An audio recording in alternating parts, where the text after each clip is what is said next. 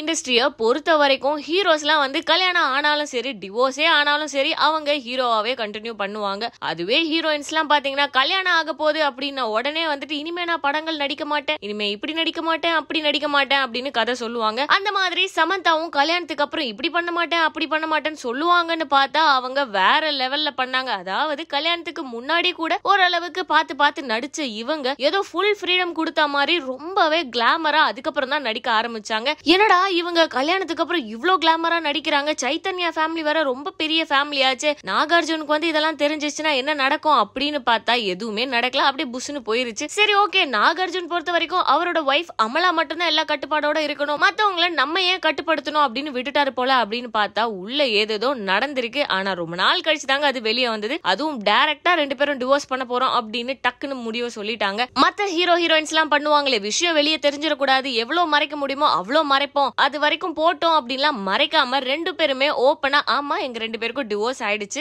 ஆனா இது எங்களுடைய தனிப்பட்ட விஷயம். தயவு செஞ்சு எங்களை பத்தி பேசி எங்களை காயப்படுத்தாதீங்க அப்படின்னு ஓப்பனா கேட்டுக்கிட்டதுனால ரசிகர்களும் பாத்தீங்கன்னா இவங்கள பத்தி எதுவுமே தப்பா கமெண்ட் பண்ணல. ஆனாலும் இவங்க பிரிவுக்கு என்னதான் காரணம் அப்படின்னு தெரிஞ்சுக்கிறதுக்காக பாத்தீங்கன்னா ரசிகர்கள் இவங்க ரெண்டு பேர்கிட்டயும் இவங்க எங்கெல்லாம் போறாங்களோ அங்கெல்லாம் கேள்விகள் கேட்டாங்க. சமந்தா வந்து ரொம்ப ஓப்பனா வந்து செட் ஆகல பிரிஞ்சிட்டோம் அப்படின்னு சொன்னாங்க. அந்த மாதிரி பாத்தீங்கன்னா நாக சைத்தன்யா எப்பவுமே வாயவே திறந்தது கிடையாது. ஆனா இப்ப இப்போ வந்து பாத்தீங்கன்னா அவரும் ஓப்பனா ஒரு ஸ்டேட்மெண்ட் கொடுத்திருக்காரு. அவர் என்ன சொல்லியிருக்காரு அப்படின்னு பாத்தீங்கன்னா பிரிஞ்சிருக்கிறதுனால எங்களுக்கு எந்த ஒரு பிரச்சனையும் இல்ல. இன்னும் சொல்ல போனா நாங்க தனித்தனியா இருக்கும் போது சந்தோஷமா இருக்கும். அண்ட் சமந்தா சந்தோஷமா இருந்தா நானுமே சந்தோஷமா இருப்பேன் அப்படின்னு சொல்லியிருக்காரு. என்னதான் இவங்க ரெண்டு பேரும் மாறி மாறி ஒரே கருத்தை சொன்னாலும் ஒரு நல்ல பேர் பிரிஞ்சுட்டாங்களே அப்படிங்கிற ஒரு வருத்தம் ரசிகர்களுக்கிடையே இருக்கதாங்க செய்யுது. மேலும் இதே மாதிரியான சினிமா அப்டேட்ஸ் தெரிஞ்சுக்க சினி உலகம் சேனலை சப்ஸ்கிரைப் பண்ணுங்க. கூடவே பெல் ஐகானை கிளிக் பண்ணுங்க.